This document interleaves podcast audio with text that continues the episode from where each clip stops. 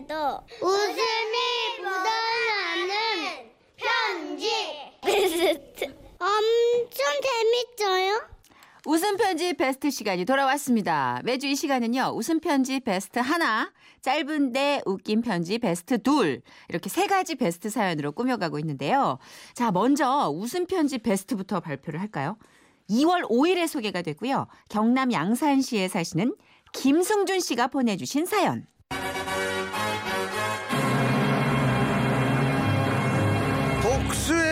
최후. 어, 궁금해, 궁금해. 전 못 들었잖아요. 음. 자, 어떤 사연이었는지 들어보시죠.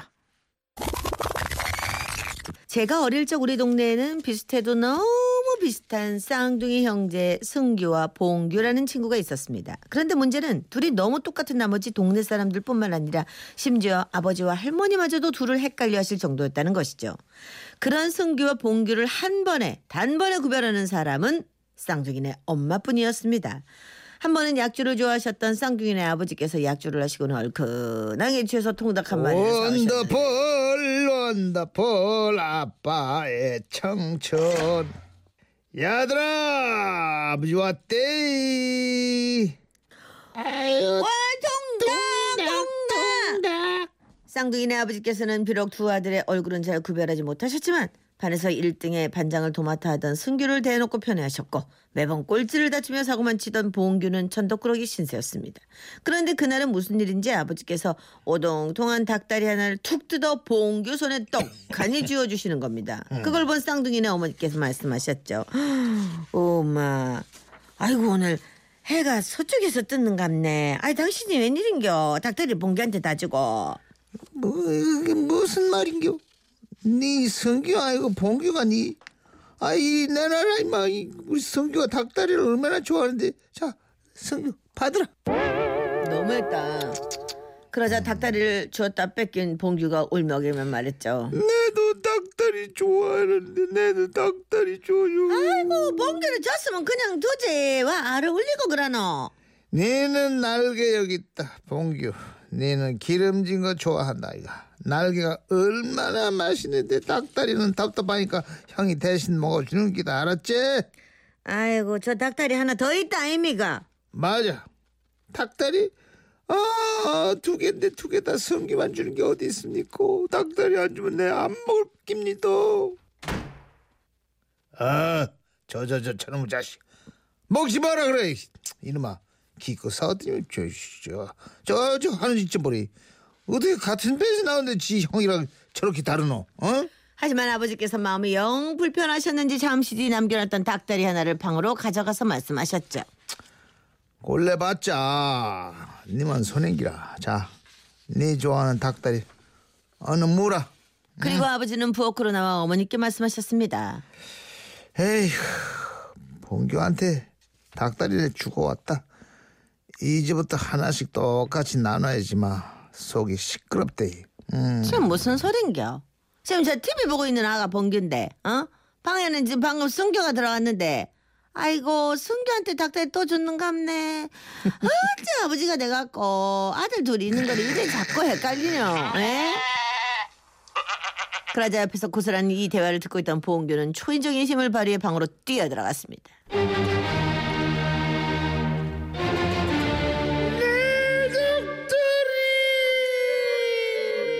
하지만 이미 늦었습니다. 봉규는 앙상한 닭다리 뼈만 들고 있는 승규를 보며 동네가 떠나가도록 소리쳤죠. 내 닭다리 내놔라 내 닭다리 내놓으라고 봉규는 며칠이 지나도 승규에게 닭다리를 뺏긴 것에 대한 분이 쉽게 사그라들지 않았고 결국 그 분풀이를 승규에게 하기로 마음먹었습니다. 뭐 좋은 방법 없을까? 옳지 내일이 만우절 만우절이다 이거 만우절 좋지 승규와 봉규를 구별하지 못하는 건 학교 선생님도 마찬가지여서 봉규는 다음날 승규에게 이렇게 말했습니다. 형이야 오늘 만우절인데 네 강력강 반 바꿔가지고 수업 해볼래? 억수로 재밌겠지? 싫다. 그러다 걸리면 어쩔라고. 에이 누가 범생 이럴까봐 형 겁먹나? 겁먹지? 겁먹이지 겁먹긴 응. 누가 겁을 먹었다 그러노? 음, 야, 응. 그럼 딱 한 시간만이래. 좋아 좋아 좋아 좋아. 안 들키기 조심해라. 오케이 오케이. 그렇게 승규와 봉규는 딱 한 시간만 반을 바꿔 수업을 하기로 했고 봉규는 승규 반으로 유유히 걸어 들어가면서 회심의 미소를 지었습니다. 네 나인 척하고 내 소중한 닭다리 뭐 지었다 이거지? 그렇게 내가 되고 싶었으면 한번 돼봐라. 내가 얼마나 힘들게 사는지 네 알게 될 기다. 반면 봉규반에 들어간 승규는 수업이 시작되자마자 뭔가 잘못됐다는 느낌을 받았습니다. 선생님께서 들어오시자마자 이렇게 말씀하셨거든요. 자 자 자 지난번에 쪽지 시험 채점 해봤는데 틀린 개수대로 맞는다고 얘기했지. 지금부터 이름 부르는 사람 한 명씩 기 나옵나? 그렇게 선생님께서는 이름을 부르기 시작했고 봉규의 성적을 뻔히 알고 있던 승규는 불안에 떨기 시작했죠. 봉규 네 일이 나오나? 승규는 그 짧은 순간 오만 가지 생각이 들었다고 합니다. 그래 기적이란 게 있을 수도 있다. 그러고 내 동생이면은 그래 많이는 안 틀렸을 기다. 어, 어디 보자. 20문제 중에 두 개? 제발 두 대만 맞자 두 대만. 두 개 맞고 다 틀려버렸네. 이 정도면 선생님을 농락하는 거 아이가? 네 엎드려 버텨! 세상에는 기적이라는 게 없었고 승규는 죄 없이 18대를 맞을 생각을 하니 너무 억울해서 절규하고 말았습니다. 쌤요. 지 뽕게 아니라 지 승규입니다 승규.